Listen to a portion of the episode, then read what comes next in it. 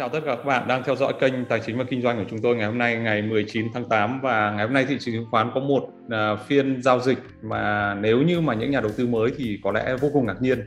Uh, anh Tuấn có những cái con số uh, cụ thể về phiên giao dịch chứng khoán ngày hôm nay, đặc biệt những uh, phút cuối cùng hay không ạ?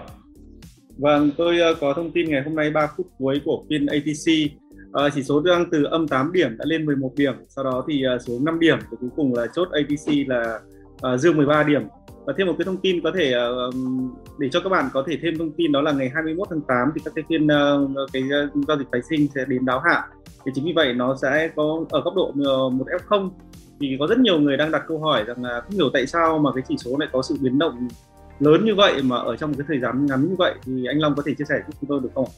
À, cái việc đầu tiên mà chúng ta muốn hiểu được cái à, biến động à, rất là lớn của phiên ngày hôm nay, chúng ta thấy rằng là chỉ số VN Index như anh Tuấn nói trước à, chỉ 3 phút cuối cùng thôi của phiên giao dịch ATC hay là ATC thì nó đã có một cái sự thay đổi chóng mặt.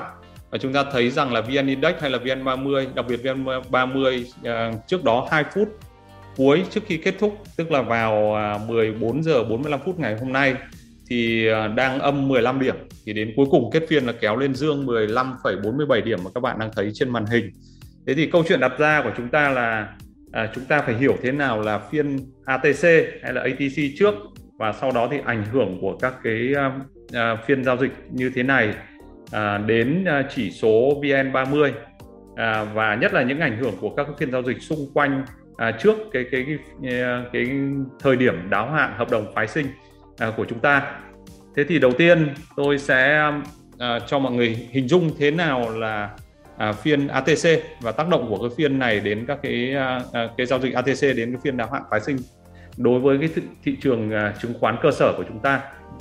Thì à, chúng ta sẽ có một cái khái niệm đầu tiên. À, anh Tuấn thấy ở đây ATC là viết tắt à, của từ at the close. Để chúng ta trên à, thị trường chứng khoán chúng ta sẽ sẽ làm quen với các phiên gọi là à, ATO này ATC đúng không? ATO là at the open. À, thế còn ATC là at the close à, tức là cái giao dịch à, tại giá đóng cửa. Mà lệnh ATC là lệnh giao dịch mà à, nó xác định cái mức giá đóng cửa.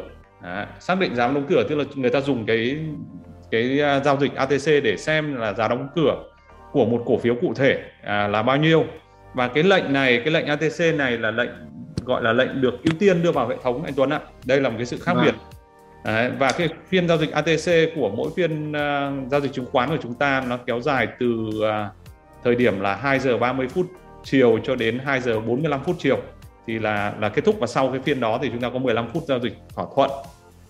Đấy. Anh Long cho tôi bổ sung thêm một chút thông tin để cho mọi người nắm đó là nếu uh, mỗi mỗi cái thị trường uh, uh, mỗi cái thị trường uh, tài chính thì nó đều có những cái mức uh, loại lệnh khác nhau và cái, cái mức giá khớp lệnh khác nhau. Ví dụ như nếu các bạn giao dịch vàng và giao dịch ngoại hối ấy, thì cái cái giá close uh, của, uh, của của ngày thì nó sẽ theo thị trường. Ví dụ như giá close London nó sẽ, sẽ giá khác cái giá của New York khác giá của Tokyo. Và tất cả những cái phiên đấy thì nó sẽ dựa vào standard lot tức là những cái cái cái giao dịch tiêu chuẩn khớp ở trên sàn.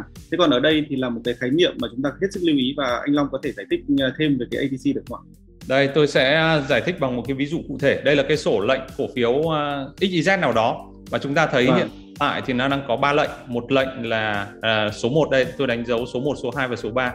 Thì lệnh uh, vâng. số 1 là khối lượng bán là 1.000, giá bán là 150.000 đồng một cổ phiếu. Nhưng cái lệnh này thì nó được uh, đưa vào sớm, nó được đưa vào trước thời điểm uh, 2 giờ 30 phút tức là trước phiên ATC. Nhưng khi vâng. mà bước sang phiên ATC cái lệnh này chưa khớp thì có lệnh số 2 lệnh bán số 2 với 2.000 cổ phiếu và giá bán là theo cái giá đóng cửa tức là ATC. trong khi đó thì à, đối ứng với bên mua chúng ta có một cái à, khối lượng mua là 1.500 cổ phiếu và giá mua là 120 ngàn.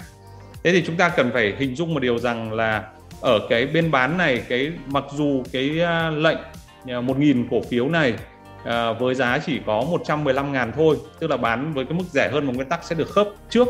Nhưng cái lệnh ATC là cái lệnh được ưu tiên cho nên là nó sẽ được đưa vào ưu tiên trước cái lệnh số 1 tức là lệnh uh, à, 1.000 cổ phiếu và 100, với giá là 115 ngàn thì dẫn đến là cái à, khối lượng à, của ATC ở đây là 2 ngàn nó sẽ khớp với cái giá là à, 120 ngàn đồng mà cái khối lượng mua ở bên này chỉ có à, 1.500 đồng thôi.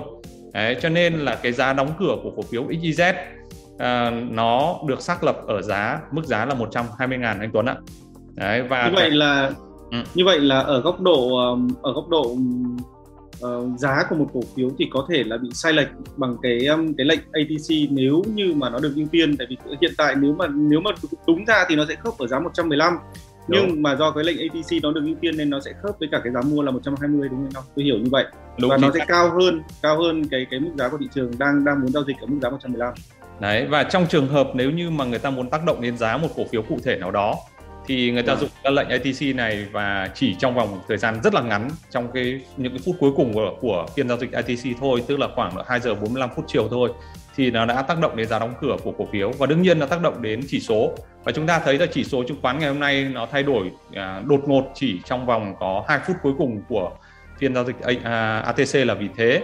Thì à, tôi sẽ lấy một cái ví dụ của một cái cổ phiếu mà à, được coi là trụ à, tức là cái cổ phiếu mà có tác động lớn đến VN30 đến chỉ số VN30 của chúng ta.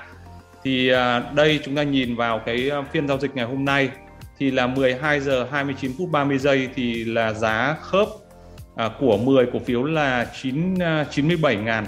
Đấy, nhưng mà đến 14 giờ 45 phút 01 và nó kéo dài hàng chục lệnh thì à, giá đã lên đến là à, 104 ngàn. Đấy, nó có một sự thay đổi rất là đột ngột anh Tuấn ạ. Và vâng, nó từ 97 lên 104 à, đang từ 97 là đang âm nhá đang đỏ. Vâng. đỏ. Vâng. giá giá đã giảm so với giá tham chiếu thì nó kéo lên tăng dương uh, so với giá tham chiếu.